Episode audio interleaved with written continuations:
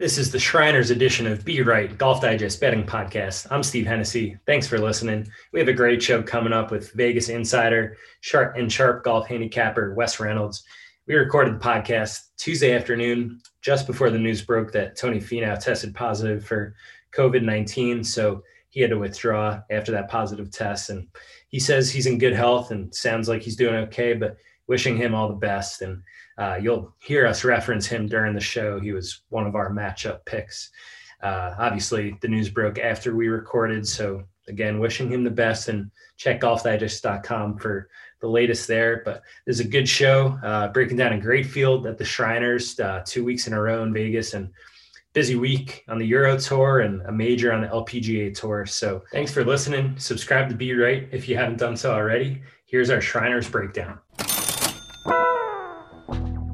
Welcome back to Be Right Golf Digest Betting Podcast presented by CBD MD. I'm Steve Hennessey, joined as always by Chris Powers, and we're pumped, like I'm sure all gamblers are, that the tour is in Las Vegas for this new little mini Vegas swing that we got, and that kicks off this week at the Shriners Hospital for Children Open. So, accordingly, you know, we wanted to find one of Vegas' sharpest golf handicappers, and we're turning to Wes Reynolds of of VSIN, who uh, appears on Sirius XM's Green Zone as their co-host, and also uh, the Vegas Sports and Information Network's Long Shots Golf Show, which they were nice enough to have me on a couple weeks ago. Wes is kind enough to return the favor here. So, Wes, thanks for joining us today. Good to be with you guys. For sure. So, like I said, this is the first uh, in this PGA Tour schedule of back-to-back weeks in Vegas, and that's tough because you know we we all know that if you're visiting Las Vegas and you're spending more than a long weekend there, can be tough. So pray for these tour pros and caddies, you know, walking out of there with all their winnings uh, from the next couple weeks. That's going to be quite the accomplishment. But uh, kidding aside, you know, the tour has a couple great weeks in a row. Honestly, TPC Summerlin, um, you know, of course, a lot of people are familiar with. They've hosted the annual event here since 1992.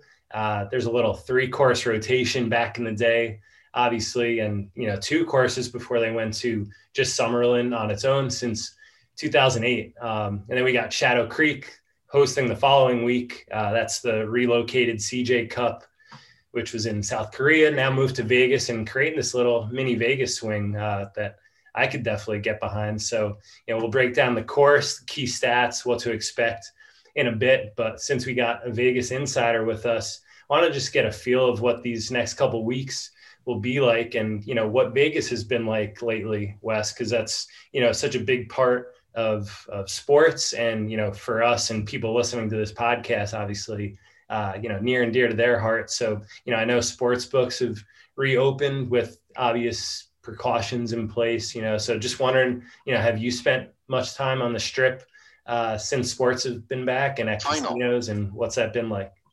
You know a little bit stephen in terms of uh just kind of getting around the town. But it but it's a very weird time because of course uh, we're not going to have spectators out at the Shriners this week, which is really unfortunate for the organizers uh, of that event because you've got seven of the top 20 in the world uh, in the field this week and 17 of the top 40, including the two latest major champions with uh, Bryson and Morikawa. So it would have been a huge crowd, and the weather's going to get a little bit nicer too because it's been in the 90s and really the high 90s here into early October. But this weekend, it's supposed to cool down into the 80s and even into the high 70s on Sunday. Got some nice breezes coming in. So it actually feels like sort of a normal fall here in the desert finally as we uh, get into uh, almost the middle of October. But you know, it's tr- we're trying to have some normalcy here in Las Vegas. It's very hard because Allegiant Stadium, of course, just opened up for the Raiders. Right.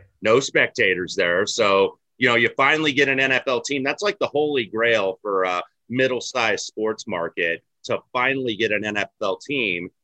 And then you can't have spectators here. So it was really odd watching some of the games in sports books because I don't think this town is used to having a team. Like they all support the Golden Knights mm-hmm. because most fans that are transplants from here maybe didn't have a favorite NHL team or they were few and far between. But everybody had a favorite NFL team Cowboys, Steelers, 49ers, Broncos. Right. Pretty much every fan base is represented in Vegas. So they're not used to having a hometown team. So it's still very early in the uh, in the marriage here with Las Vegas and the Raiders, but the town's obviously been hit in terms of the industry from jobs and whatnot. A lot of furloughs, a lot of layoffs at these properties, and because this is an entertainment town and this is a gaming industry town, so they employ a lot of people. So when people are tied on money and people are losing their jobs, they don't have to spend time to spend the money on entertainment and whatnot. So Las Vegas, probably more than most communities, has been hit pretty hard out here. But uh,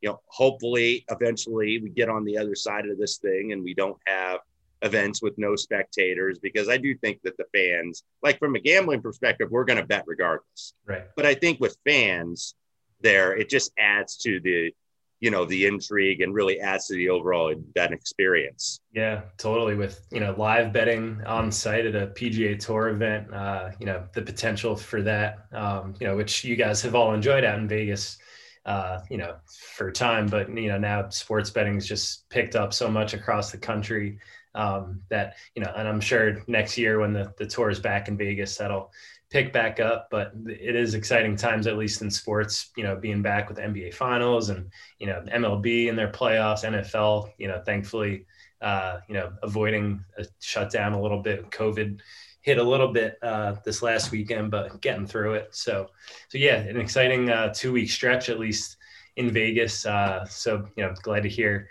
people are excited out there uh, for this stretch and, um, you know, first we'll, we'll, talk about last week. Uh, we got Sergio, who opened up at uh, 70 to 1 at, at some books. Uh, he, he got it done, his first win since uh, the Masters in 2017, which is crazy. And I thought it was kind of funny. Steve Sands on Golf Channel said that Sergio was one of the favorites heading into the week, but you know hadn't won in in three years or whatever. Uh, and Chris, I know you and I were kind of uh, you know pissed that we didn't put a little pizza money on on Sergio to win at, at that number, 70 to 1. What were your takeaways from from the Sanderson? Not the the deepest field, but Sergio getting his first win in quite some time. No, to be, to be honest with you, on, on Thursday when he was five under, I was like, oh, I didn't even know Sergio was playing this week. Had a brutal week last week. Had Luke List. I think he missed the cut. So that was Thursday was certainly surprising. And of course, he's got his eyes closed, which he claimed he's been doing for a few years now. And I don't think anyone really uh, is buying that, but uh, he did clarify on Sunday that it's kind of an on and off thing. The thing, I think the thing that's kind of getting everyone is that, you know, somebody would have noticed it during his Masters win. Masters, right. Everyone's watching, everyone's there. It's the biggest golf event of the year. Somebody would have, you know, ripped a video off their TV like like I do on Twitter and tweeted it out. And nobody saw his eyes closed at the Masters. So it is a little hard to buy. Obviously, Sergio's not people aren't the biggest fan of Sergio, so they're automatically not going to give him the benefit of the doubt. But I mean, it goes to show you that his iron play is still so elite that if he can just have a decent putting week, he's going to, you know, contend and right. still be one of the top players in the world. So now that he's in his 40s, you know, we see guys, you know, kind of go off in their 40s. Justin Rose, I'm not sure if he's 40 yet, but he's kind of peaking a little bit in these late 30s, 40s years. So maybe Sergio's got another good run running him. We know the iron plays there. He's an elite driver of the golf ball as well. If this this new putting technique works out, or you know, putting technique he's been using for three years, if if, if that uh, keeps working for him, I, I don't I don't see why he can't maybe pick off another major and, and a few more wins before uh, he hangs it up. Yeah, I mean, putting with his eyes closed. We pretty much were betting with our eyes closed last week on how uh, on how little success we had uh, golf betting wise. Uh, I was on Cam Davis, who is the 54 hole leader. So me too. Were you too? Yeah, and that was you know a decent pick at 66 to one, 50 to one at some spots. So uh, who who else were you on last week, Wes? Did you have? Yeah, I, I, had a bunch of guys that were in the mix that ended up T six. I had Cam mm-hmm. Davis, I had Chris Ventura, had Denny McCarthy, and what uh, you guys were saying about Sergio off uh, in terms of his ball striking. He was first off the tee. Who was second right behind him was Chris Ventura, mm-hmm. and it was really kind of his putting that let him down. Ironically enough, I mean he putted okay, but didn't post by his usual standards. So Cam Davis, look, uh, he had shot that nine under on Saturday, so I was like, he might be the candidate to fall back. So maybe my best shots are with Ventura and uh, Denny McCarthy. But uh, I did have Sergio, but it was in a matchup over Henrik Stenson. And oh, look, at he hasn't won in three years in terms of on the PGA Tour and the Masters, but it's kind of an astonishing streak when you look at it. That's now 10 years in a row he's won an event worldwide.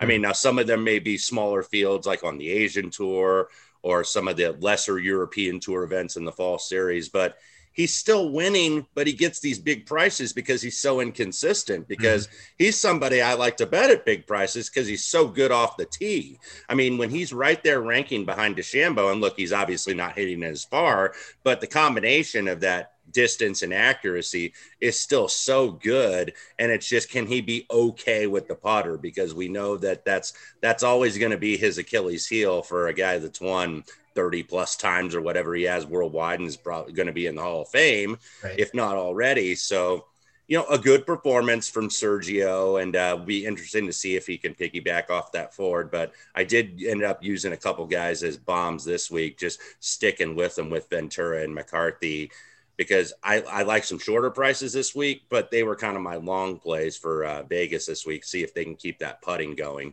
Yeah, I like it. And, you know, good points on Sergio and his putting per our guy, Rick Gehman, uh, his regression model. It was the first time uh, in his uh, database, so the last five years at least, that Sergio gained strokes putting every round of the tournament. So that just kind of speaks to how well Sergio putted, even compared to the field. So that's really a rarity for him. And yeah, if he just puts average on these weeks, he's going to have a chance to to win more. So good for him. But we got another uh, tournament to break down here. Before before we get into it, we're going to have Chris uh, tell us about our sponsor, CBDMD.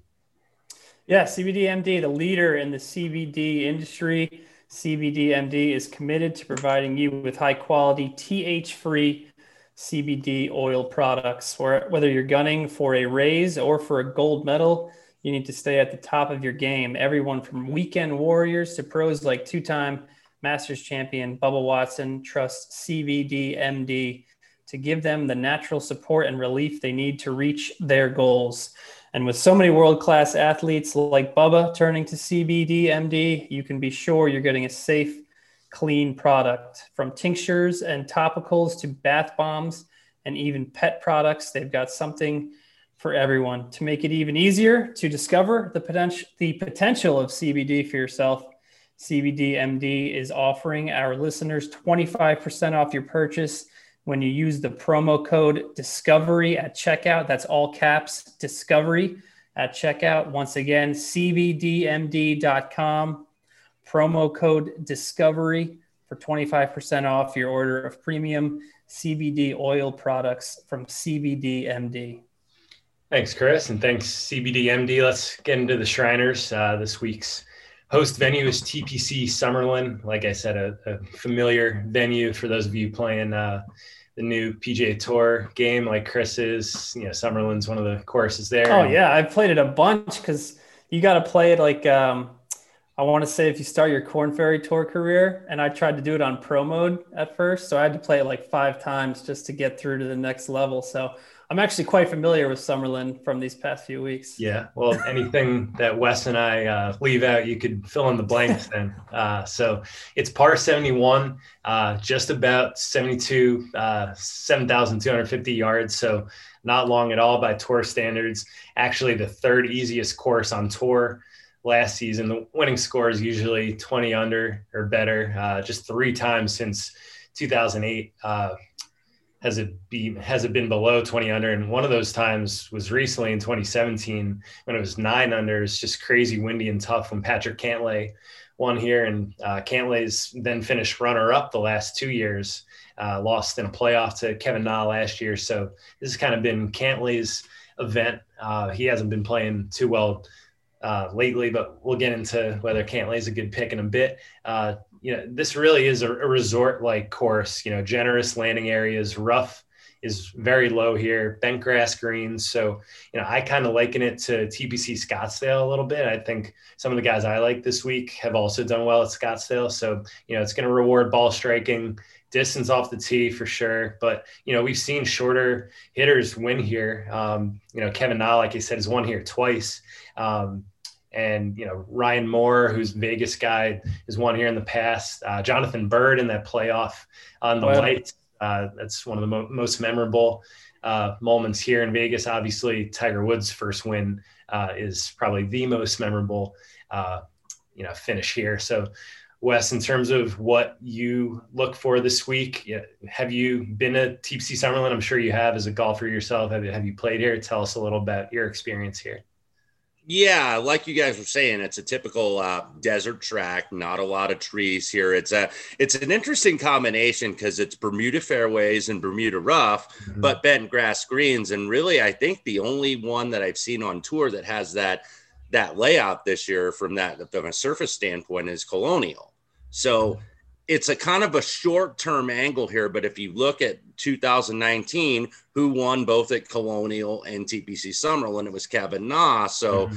I liked your correlation with Scottsdale. I, I, looked a little bit at Colonial here to see if I could find anything, and that's kind of uh, what led me on to who my top choice is this week with Collin Morikawa, of course, lost in the playoff, uh, first start off the layoff uh, at Colonial, missed that short putt to lose to Daniel Berger, but could be a little bit of a correlation, but look, in terms of this course, it's only two inch high rough. So the only trick that it can be is if you get in that rough, and Kevin Na pointed this out last year, it does make it a little bit tough to spin the ball, even though it's easy to gouge it out of there and reach the greens. But look, you got to hit a lot of greens.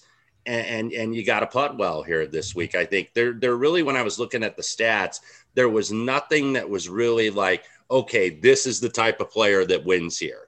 You know, you have to be good in this and this and this. Because sometimes when we're doing our research, we see that pattern and it's always the guy who is best off the tee, or it was always the guy who was best strokes gained approach, or who hit the most greens.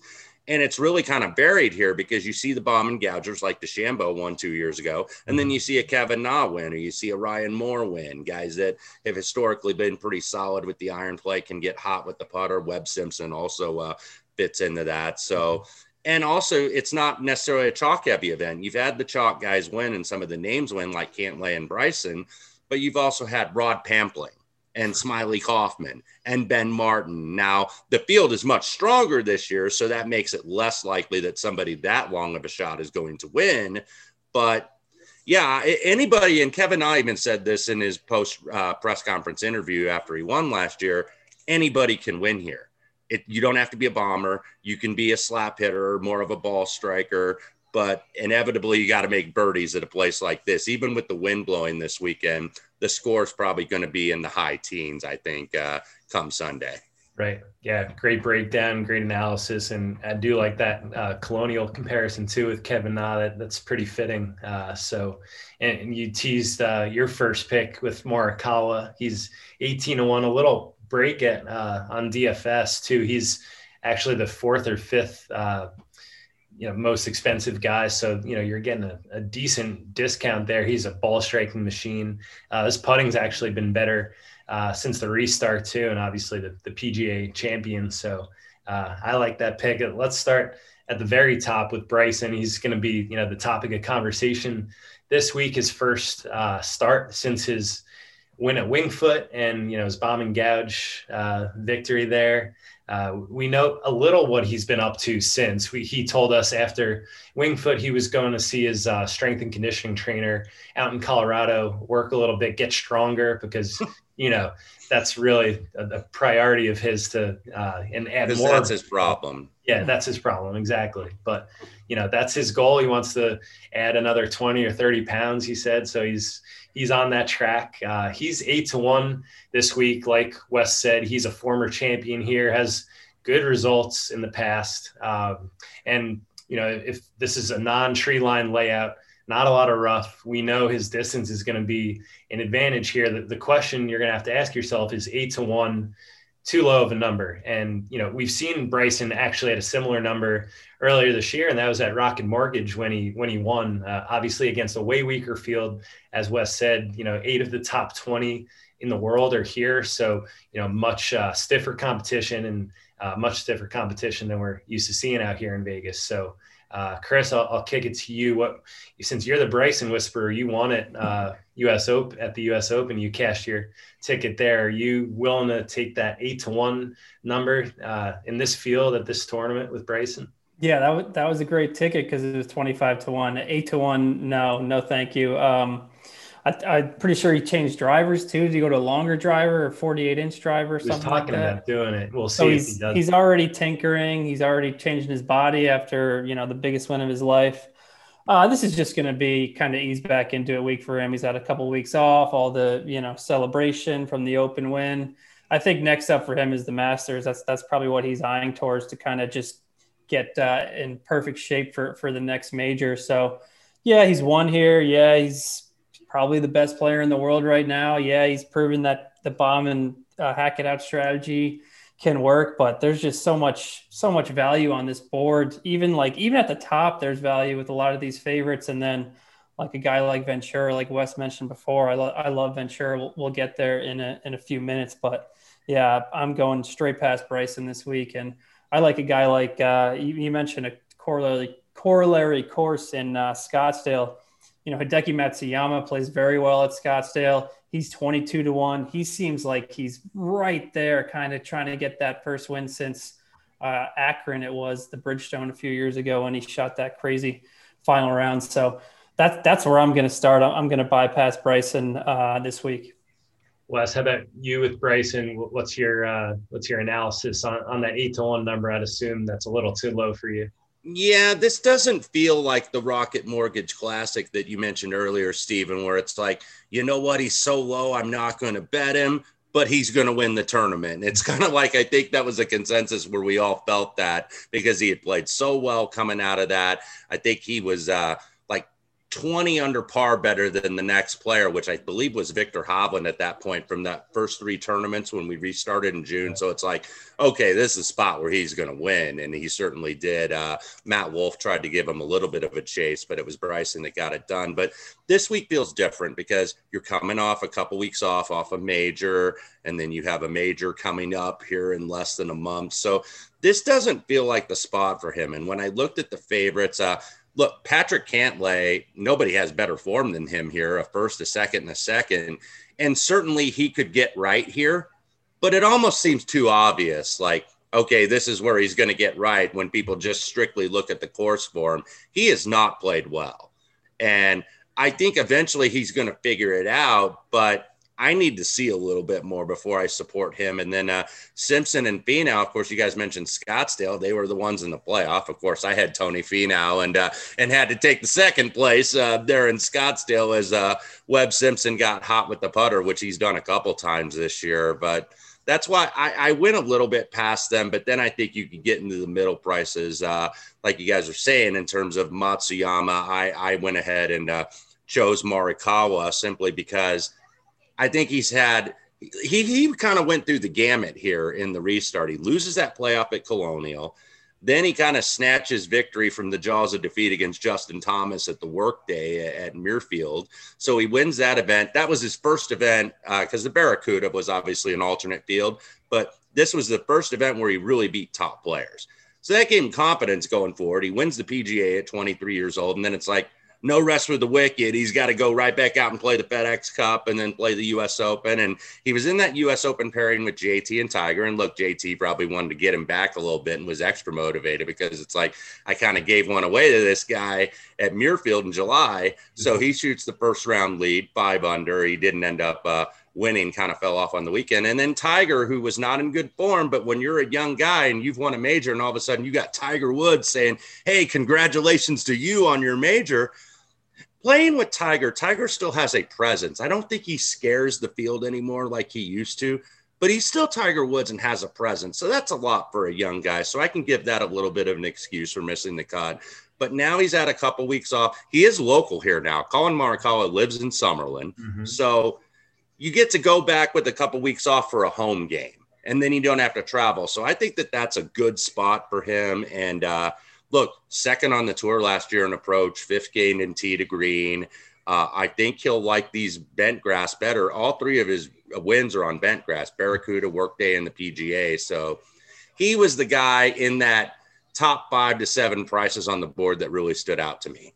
Yeah, that's that's sharp, um, and, and, a good point about being able to sleep in his own bed this week uh, in Vegas. That's a huge advantage. Probably something the odds makers, you know, did not factor into their prices. So at 18 to one, yeah, it's a big discount uh, from Bryson. Uh, and yeah, it, for me, I'm with you too with Cantlay. I have reason to to bet any of those other favorites, but he's the the guy that I'm I'm hesitant to push the trigger with him. Uh, just the the recent form is really poor. Um, you know, I'm willing to look at even Webb Simpson. We, we talked about the Scottsdale comparison, uh, but it's the the current form too, kind of sneakily because he had a little stretch where he kind of disappeared a bit, but you know he uh, I think he's had four straight uh, top tens, kind of sneakily. U.S. Open had the top ten.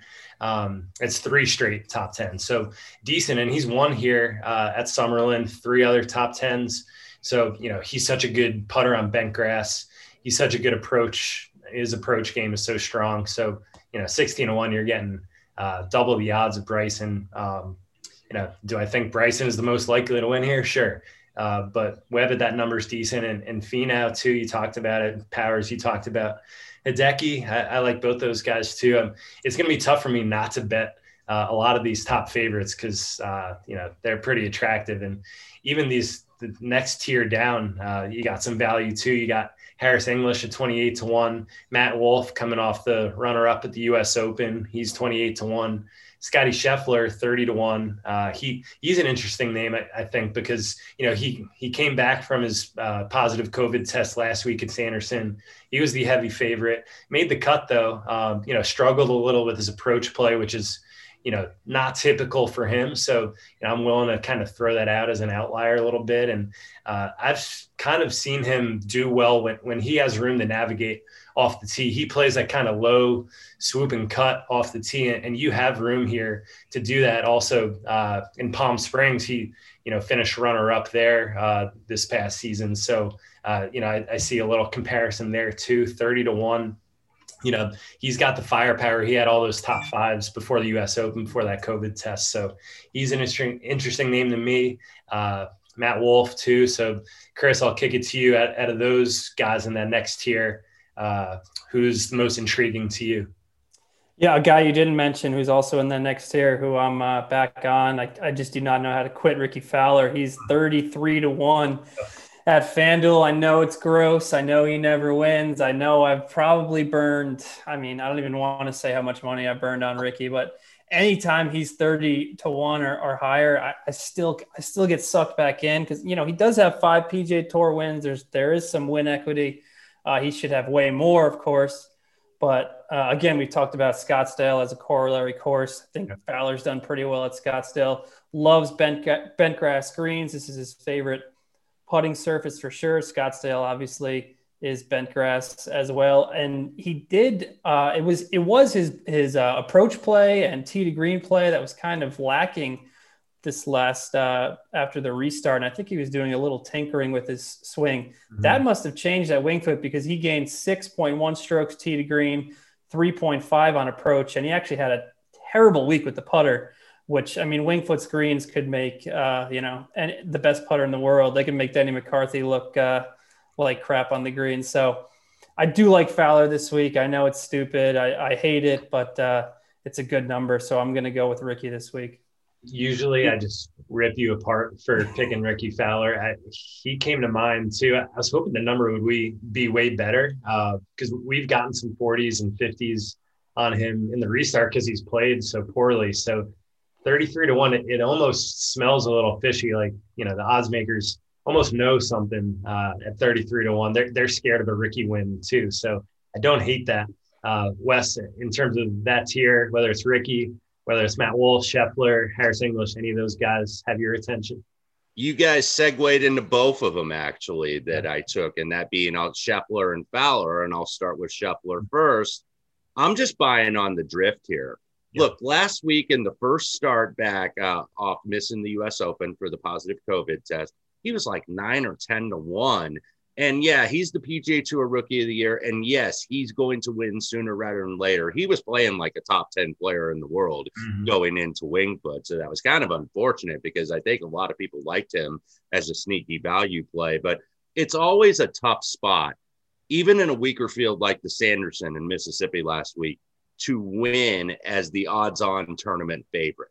But now you're getting him at triple the price where he should be on the odds drift. And He just had the one uh, appearance there last year, didn't finish very well, finished way down the board. But keep in mind, he had just gotten on the tour because all these guys that play on a normal Corn Ferry schedule are playing that grind and playing that finals to try to get their cards. They get their cards. They don't get time off now with the wraparound season. Even even in this 2020 COVID season, it's still a bit of a wraparound. They got to go right out and play.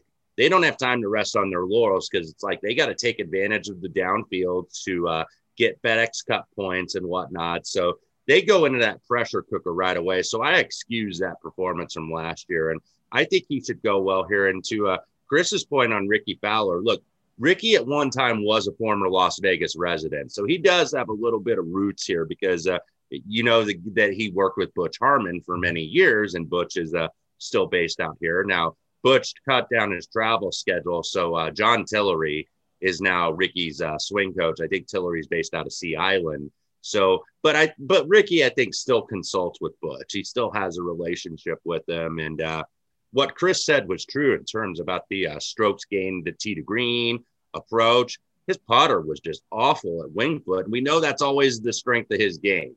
That's always old trusty, kind of like Henrik Stenson with the three wood, mm-hmm. you know, Rickie Fowler with the putter.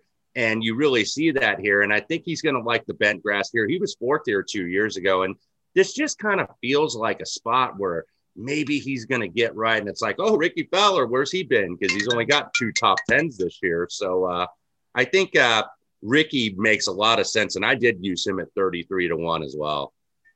Interesting. Well, I can't rip Chris if uh, if Wes bet him too. That means an actual sharp is is betting Rickie. So uh, that's or at least we're going to tell everybody that, yeah, exactly. and let them believe it if they choose to. That's right. So there you go. Well, this next tier is uh, it, it's a little bit of a break from those guys we just mentioned. That you know those top ten or fifteen guys are are so strong in this field.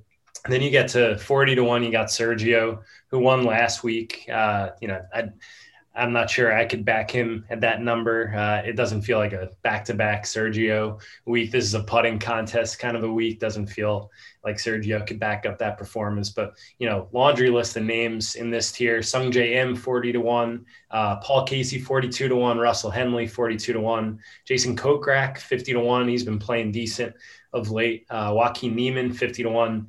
Interesting name at 55 to 1 to me is Abraham Ancer. Um, he was playing really well at the start of the restart. Uh, had the close call at Hilton Head, um, and that feels like I don't know. This is a, a, week where you could get hot with your approach play. Abraham Ancer is usually one of the best iron players on tour, and you don't have to be so long off the tee. Ancer is definitely not long off the tee. So um, if he's if his iron play is decent, you know that's a decent number for me at fifty five to one. Um, and, and then an, another uh, a couple really good names here. Uh, Will Zalatoris. I mean, he was the uh, the favorite at twelve to one uh, just a couple weeks ago at the Safeway.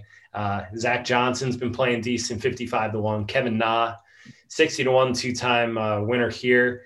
Cam Champ, sixty-five to one. Cam Davis, who broke Wes and I's heart last week, and Chris Ventura also sixty-five to one, who I was on as well. So, Wes, I'll, I'll kick it to you. You teased uh, going back to Ventura and Davis. Uh, any any of those other names interest you too?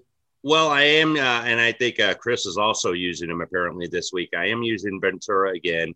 Second in strokes gained off the tee last week, only behind Sergio Garcia, who in most weeks, Sergio Garcia, he may be way down in those strokes gained putting stats, but even when he's down on the putting, he is going to usually be in the top five in strokes gained off the tee. It's like even when he misses the cut, he's one of the best off the tee. So Ventura was right behind him.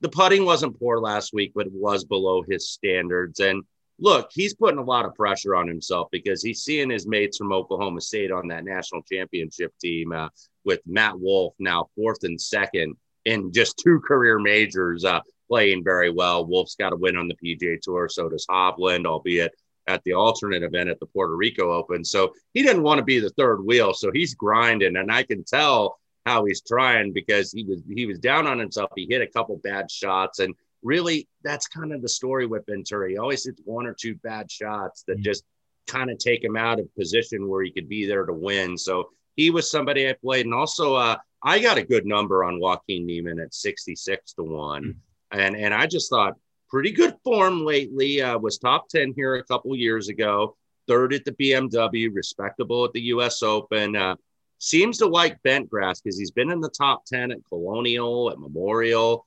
Travelers, Detroit.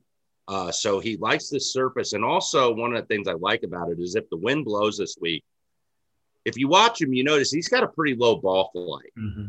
And I think that helps in what could be windy conditions. Now, who knows if they're just going to be benign, kind of breezy winds or if they're going to gust. I don't think they're going to gust like the uh, Cantlay win back in 2007, where nobody had four rounds in the 60s. And you look at the historical when we do the rundown and I do my column, I'm like, okay, who won? What was the score? And at what price did they go off at pre flop before the tournament? And then I look at Patrick Cantlay, I'm seeing all these 23, 21, 19 under, 17 under. Patrick Cantlay, nine under par back in 2017. So that shows that the wind can't expose this place because there's no trees here. But uh, Niemann, I think that low ball flight may help him. So, uh, and he's, I, I, just looked and it seems like he's been on the tour like five or six years. He's only 21 years old, oh, yeah. but it seems like he's been out here for several years. And uh, I think he's scratching the surface. He he's going to, I think, improve because I think he's always that guy that we thought was going to be the next big star, and he leaves us wanting more. It's like we got to give him time because I think we get so spoiled, like when Spieth won right away a few years ago, or now Morikawa and Wolff. So it's like if you don't win right away in your early twenties, you're terrible, and we forget about you. This guy's a really good player. Yeah, and he won in uh, at West in West Virginia um, last fall. So you know, has proven he could do it and contended a little bit at the BMW too in the FedEx Cup. So you're right, he's definitely got the game, and he's long off the tee too. So I like that call, Chris. In, in terms of that mid tier, any anyone jump out to you? Yeah, I mean, like Wes said, I'm I'm I'm with Ventura this week. I got way better number on him than than 66. I, I think I got him 90. I'm also going to take him top 10. He's got three, uh, two top 10s in his last three starts. I really can't break it down any better than Wes did. But the only thing I'll, I will add is that Ventura played in this event last year, finished 18th. He gained nine strokes putting. So mm-hmm. I think he likes these greens a lot. Um, if the putter gets hot again, he did not play well tee to green or, or off the tee here last year, but he still managed to finish 18th because of his putting. So he's playing much better in every area right now. So this might be the time to strike for him. Obviously, he's he's close, and uh, obviously he's uh, motivated by what Wolff and Hovland are doing. So I love Ventura this week. I like it. How about long shots, uh, Wes? That's the name of your guys' show. So I'll kick it to you first. Anyone really deep who you're eyeing up past Ventura? Yeah, in, in terms of triple digit shots, and another guy I did play, I did use uh, Doc Redman at 80 to 1. I got Ventura at 80. Uh, look, Doc was, I think, around the low 30s range last week. So now you're getting him at two and a half times triple the price. Uh, pair of top threes in his last four starts at the Wyndham in the Safeway. Disappointed last week, but he's always solid in terms of tee to green, off the tee, and also approach, but just loses it with the putter. He led the field at the Safeway uh, a few weeks ago for strokes gained approach. So you're getting Doc. It's just mainly buying on the drift here. I surely think he could be a top 10 candidate as well. But in terms of triple digits, uh, the one guy I did land on, and he doesn't have a great history here. I think 15th is his best finish in six appearances, but I'm going to go with James Hahn hmm. at 165 to 1 hot short term form. He has back to back top tens at the Safeway. And then, of course, at Corales Punta Cana, where I used him on that card. Uh, he unfortunately didn't get there with a tie for six, but it's a little bit of an angle here because as we saw in Punta Cana a couple weeks ago, Hudson Swafford wins the event at like 200 to 1. He had about two starts left on the major medical extension that he had because he had that uh, foot surgery about a year ago. So James Hahn's in a little bit of a situation, even though he has a few more than two starts remaining before he has to really start dipping into the sponsor exemptions. Maybe he's going to be motivated by seeing, hey, this guy was really up against it and won an event. Now he's in the Masters and in the Players and in PGA, two year exemption, the whole nine yards, every benefit that comes with winning on the PGA Tour. Uh, so, look, James Hahn, it's it's really weird because he's kind of a big game hunter. Uh, he's very inconsistent, but he'll come along when you least expect it. Remember, he's won against big grid fields at Riviera. He won the Wells Fargo. So he's not a total unknown commodity, but he's in that 125 to 150 to 1 range. This is a guy that could hit the first page of the leaderboard. If he doesn't win outright, I think he's a good top 10, top 20 if you guys get into those type of props. Yeah, I mean he's probably ten to fifteen to one for a top ten bet, so that's that's a good call too. I like that first round leader too. He's someone who tends to get really hot early in the week. Uh, but yeah, he's he's got the game to contend. I like that. How about how about you, Chris? Any deep sleepers you're you're eyeing up? I do. I, I like Hahn. I, am pretty sure he played well at Corales too. He was he was kind of in the mix late on Sunday.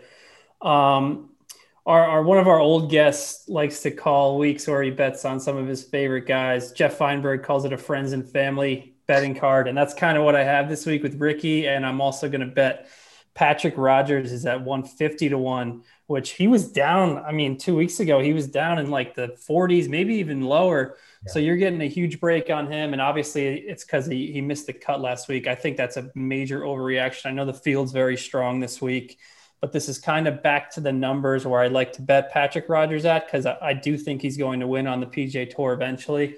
Uh, he loves bent grass. Um, Bermuda's his worst putting surface, and that that's what he played on last week. He lost almost three strokes on the greens. He shot an opening round 75, but he came back really strong. He shot 68 on Friday. He made a hole in one. I don't. Did do you remember hearing about Patrick yeah. Rodgers making a hole in one last Friday? I didn't, but it was on it was on his scorecard on PGAtour.com. So he gained 3.17 3.167 strokes on approach on Friday, and he also gained tee to green 3.6. Those are his two worst areas. We've been talking about that with him because he's a big topic of discussion on this show just because of me. But his his approach play has been so bad, and he, and he's kind of been, you know, just piecing rounds together with his putter. Now he's on his favorite putting surface. Um, he may have found something on approach and and and off the tee last week on Friday. So can he carry that into this week at, a big number? Maybe, maybe this is the week uh, Patrick Rodgers pops off and gets that first win. I'm going to bet him top ten as well, just to kind of give myself that uh, that out too. We we just need like a teaser reel of all the times you've bet Patrick Rodgers and just combine them together. Maybe this is the week. You've and then at, and I'm, then at the I'm end, with you guys. And then at I'm the end, put the the total winnings zero zero dollars. He's a he's an Indiana boy uh, from yep. Avon, Indiana, and it's amazing. Uh, I saw a graphic, I think, on one of the telecasts a few weeks ago. There's a trio of all-time Stanford golfers that are tied for the most wins in the Stanford golf program. Patrick Rodgers being one of them. Maverick McNealy, who's another guy, I decided to quit this week and watch him win because I've been using him thinking that he's in really good form. And maybe his uh, paramour is going to motivate him a little bit, that being Danielle Kang, uh, who's bringing home all the trophies uh, to the house back here in Las Vegas. But so it's Rodgers, McNealy, and some guy named Woods. They're the top three in the history of Stanford golf in terms of most wins. But I can't keep betting McNealy, though because he can't hit a fairway. He can putt the lights out, but if you can't hit fairways, you're making those big putts for pars and not yep. for birdie. Yeah, I, I, want to say I had him at uh, the uh, the opposite event late in the summer, the one in Tahoe. Yeah, I had him too. The Stableford, and he and he was right there. And then his last four holes, he kind of just fell apart. But I agree with you. I mean, I love. He, he's another guy. He's uh, DraftKings DFS. If you like him, he's super cheap. He's always big number, but yeah, you're right. He just can't. Uh, he, he's lacking in too many other areas besides putting. Yeah, I think last week uh, at the Sanderson, he gained 11.9 strokes with his putter. That's like insane. How do you not win on a week like that? He, he did finish in the top 20, but um, you know that that kind of carries the day. He hasn't gained strokes on approach since the Rocket Mortgage. That's when he finished eighth. That was uh, his other best finish, uh, you know, other than the Sanderson since the restart. So um, yeah, I thought about him too, being a Vegas guy, uh, being familiar out here, sleeping in, the, his, in his own bed like Morikawa, but uh, probably won't do it. Maybe a first round leader bet because uh, that's a bet. I don't think he's going to win, but a, a, couple long shots I'll throw out to you guys are uh, Harold Varner III at 80 to 1 at FanDuel. Uh, he's someone who's played out here a bunch, uh, doesn't have the best uh, record, but he's made the cut in his past four starts at Summerlin, and uh, he's fifth in strokes gained off the tee in his past in the past two months, and third in opportunities gained per Fantasy National. That's uh, how many chances you have from 15 feet or in uh, for birdie or better. So with him, it's the putter. Um, but you know what kind of makes me believe it could be an HV3 week is what Wes said at the jump is Colonial is a decent comparison, and HV3 was in the mix at Colonial. Uh, he was a first round leader, I believe, in the restart. So um, yeah, again, it's the putter with him, but I'm willing to take a shot at 80 to one. He he's proven that he's one of the more elite guys uh, off the tee. So that's a decent number to me. And 150 to one, Harry Higgs, he's making his first start uh, since that runner up at Safeway. Uh, and he didn't even gain a lot of strokes putting that week. He gained 3.9 strokes. Uh, but the approach was really good 5.4 strokes gain on approach, 7.6 tee to green. So uh, he had the 11th place at Northern Trust too. So he's kind of rounding in a form and 150 to one seems like a nice discount there. A little pizza money on him is certainly a bet that, uh, that I'm looking into. So um, those are a couple guys and just a name that kind of caught my eye in this range compared to where he was last week is Sam Burns. He's 160 to one. He was 28 to 1 last week at Sanderson. I know it's a different putting surface as Bermuda, but you know, he missed the cut and all of a sudden he's 160 to 1. So um, you know, he's been playing really well since the restart. The inconsistent uh, finish last week, but um, just scrolling through the odds board, that was an interesting name there. So um, anyway, let's get into some uh, props and matchup bets. Uh, anything you guys like that you haven't mentioned, whether it's a top 10 uh, matchup, make the cut, anything like that, I'll, I'll kick it to you, Wes, and anything uh, that jumps out to you. Yeah, I went a little light on the matchups, number one, because the market isn't opening up until Tuesday night, Wednesday morning on some of these. Uh, mm-hmm.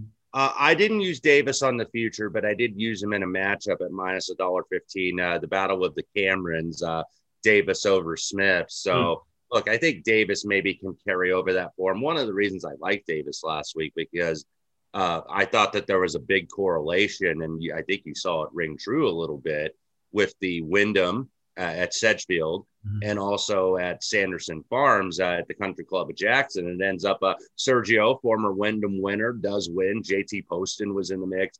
Davis, I liked last week because he had those 365s on Friday, Saturday, and Sunday, even though he finished out just outside of the top 10. And that's why I really liked him last week. And he just got off to a bad start and really couldn't recover and kind of, you know, stayed with it. Good on him for staying with it and getting that top six finish. But I used him in a matchup over over Smith. I also used Morikawa at even money over Cantlay. I think Cantlay is the favorite basically because he has such good form here. But he's going to get it figured out, but it just seems too easy and almost too logical because sometimes in golf betting, you got to defy logic a little bit and you got to kind of zig when everybody else is zagging, like you kind of mentioned with Sam Burns.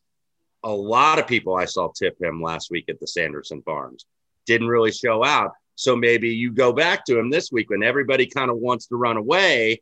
That's when you go to him. And that's kind of what I try to do a little bit with some of the golf futures betting because I found that that's kind of uh, worked for me. It worked for me this summer when uh, DJ was a way bigger price than usual, not a huge price, but bigger at the Travelers, and everybody was kind of down on him. And then, of course, he has those 280s at the Memorial that inflates his price, and he goes on and wins uh, uh, nearby right after that. So that's what you got to do. You want to use form, but sometimes when a, a, a player gets tipped one week, and they disappoint. And then it's like scratch him off the list because betters are impatient. Right. It's the same thing with any other sport. With football, it's like, well, I bet them last week and they didn't cover for me, you know, so so they're dead to me. And you can't be that way. Sometimes you got to go back for seconds, even though you got burned the first time. So that makes a lot of sense. So yeah, yeah. So Davis over Smith, Morikawa over Cantlay were the only two matchups I have to this point, at least like it. I'm, I'm going to pick off Patrick Cantlay too. I think in a matchup, DraftKings has this Tony Finau over Cantlay. Finau is minus 112 over Cantlay. And, uh, you know, Finau in terms of birdies made, he's, you know, top five on tour. Cantlay's up there too, but, uh, you know, I'm willing to take Finau. Uh, you know, his form has been a little better than Cantlay's. And, you know, he easily could if I, I, don't use him in the futures board this week and he goes on and wins because yeah. Finau is on that list of guys that I keep betting and he keeps getting top tens in majors and he keeps he keeps like keeping hope alive for us to think that like his breakthrough I think is going to be at a big event. I don't think it's going to be at one of these Puerto Rico Opens or you know Greater Milwaukee Opens, even though that doesn't exist anymore. But you get my idea. Smaller event his breakthrough, I think, is going to be at a major or a WGC. It just kind of has to be at this point. Yeah, I was big on him last year here. I remember, and uh, you know, same reasons why I like him this year. Uh, Chris, who's your matchup pick of the week? Uh, I do like Grillo over Kuchar. Um, you're gonna have to make a lot of putts this week, so that kind of makes me a little leery about betting him uh, Grillo because he's one of the worst putters ever to play the sport of golf. But uh, Kuchar just has not been good. You know, he's typically so consistent. We make fun of the the backdoor top tens, but hey, that you know that's how he's kind of made a, a career. But he has not been his normal consistent self. I know I had him top 40 at the uh, at Winged Foot, hoping I was kind of you know like Wes was saying zigging when everyone else was zagging, and he continued to play poorly. So I like Grillo there. I do have uh, Denny McCarthy first round leader. That's at 80 to 1. I just think he's, you know, he, he he's put himself in contention these past few weeks, but it's a big ask to kind of win a tournament for him right now. But uh, his putter's coming, his putter, which is his best, the best club in his bag, had kind of gone cold a little, and he finally started to put it together with his irons. Last week, the putter got hot again. So maybe he comes out Thursday, you know, throws up a 64 and gets a share of that first round lead. I'm, I'm still trying to hit one of these first round leader bets one of these days. Steve, Steve's hit a few of them, which are they're such nice payouts, and you can bet on you know lesser known guys that kind of usually play well on Thursdays and then fade on the weekend. So I like Denny there, and then a couple doubles. I did double up Cantlay with uh, Thomas Pieters over on the the Euro Tour at the BMW for some big odds. And then uh, my my Kaymer Matsuyama, former top players in the world who are getting close to a win. That's my other double at uh, plus nine four two hundred. So hopefully some big payouts there, but uh, I know that's asking a lot. Two guys to win a golf tournament. Pieters was one of my guys over there at the at Wentworth this week for the BMW PGA. I didn't really go too far down the, the board there. I picked vaguely proven guys with Pieters and took a little bit of a shot with some of the older guys, Poulter, Westwood, guys that have experience on that course. Uh, so uh, we shall see. Uh, that's going to be an interesting tournament, mm-hmm. and and the nappy factor's got to pay off for Thomas Pieters at some yeah. point, doesn't it? I keep I keep betting it though, and I keep losing. But uh, look, the new daddy in July, I, I he's too good of a player. When you really watch him play, it's like this guy should be one of the best players on the European side, like mm-hmm. going forward in the Ryder Cup, but he just kind of always leaves you wanting more. But I think he's got a good shot this week. Uh, we had him. Uh, I don't. I don't think Steve had him, but myself Myers, and yeah. Alex Myers had him uh, at Wingfoot to win, big number, and man, the putter just really let us down on the weekend. I, I think Myers uh, shared one of the, the guys' tweet in uh, the grind. It was like I think it was eight putts inside of five feet on Saturday. So mm-hmm. he really should have been right there. Maybe he, he wasn't going to get to six under like Bryson, but there was no reason he shouldn't have been kind of in, in the hunt late on Sunday. So if he just holds some five footers, I love him this week. I think he's 28 to one at BMW. And you look at this BMW, these past winners, I mean, big names, Molinari, Noren, all great European tour players. Rory's won there. Willett won last year. So that's kind of a, a big time players course. So Pieters, love Pieters this week. And then Kaymer on, on the other one. I like that. You guys kind of talked me into Pieters. I, I might uh, double him with Bryson. Maybe that's a way to get some Bryson action because outright, you know, it's kind of unbettable at eight to one, lower at some shops. So uh, there's it's actually a good week of golf. We got a, a major on the LPGA tour too. There, they're at Aronimink for the KPMG. That's a great course. Uh, Thompson's twenty to one. Throw that out there. Uh, I think there's some value on the women's side too. So you know that's an option. Throw a couple bucks on a double with some of these favorites. Uh, could be a, a, good payday. And uh, just got to say before we wrap up, Powers Kuchar. You know, he's the the long shot pick of our guy uh, Brandon Gdula from FanDuel. He picked up 4.6 strokes on his approach play at the U.S. Open, missed the cut, but you know maybe that's a sign that you know he's kind of rounding back into form and he he could get a hot putter. So you know compared to Emiliano Grillo, who usually does not get a hot putter. Uh, kind of liking my uh, you know, Powers and I did a, a little season long matchup bet, and we we started it last week. I, I hit my matchup.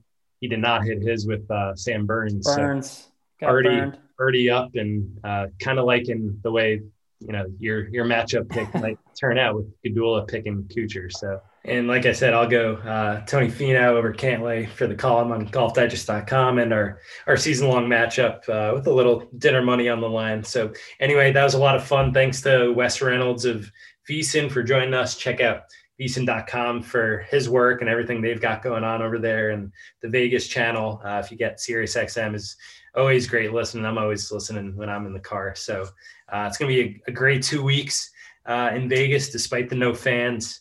Uh, thanks to our sponsor, CBD MD. Thanks to Greg Gottfried, our producer. Uh, good luck to everybody with their picks, whether it's golf, baseball, basketball, football, whatever you're betting. You got sports back, so it's a great thing. Make sure to subscribe to Be Right wherever you get your podcasts and see how our picks do this week. And uh, check back next week to see who our next guest is uh, for the CJ Cup.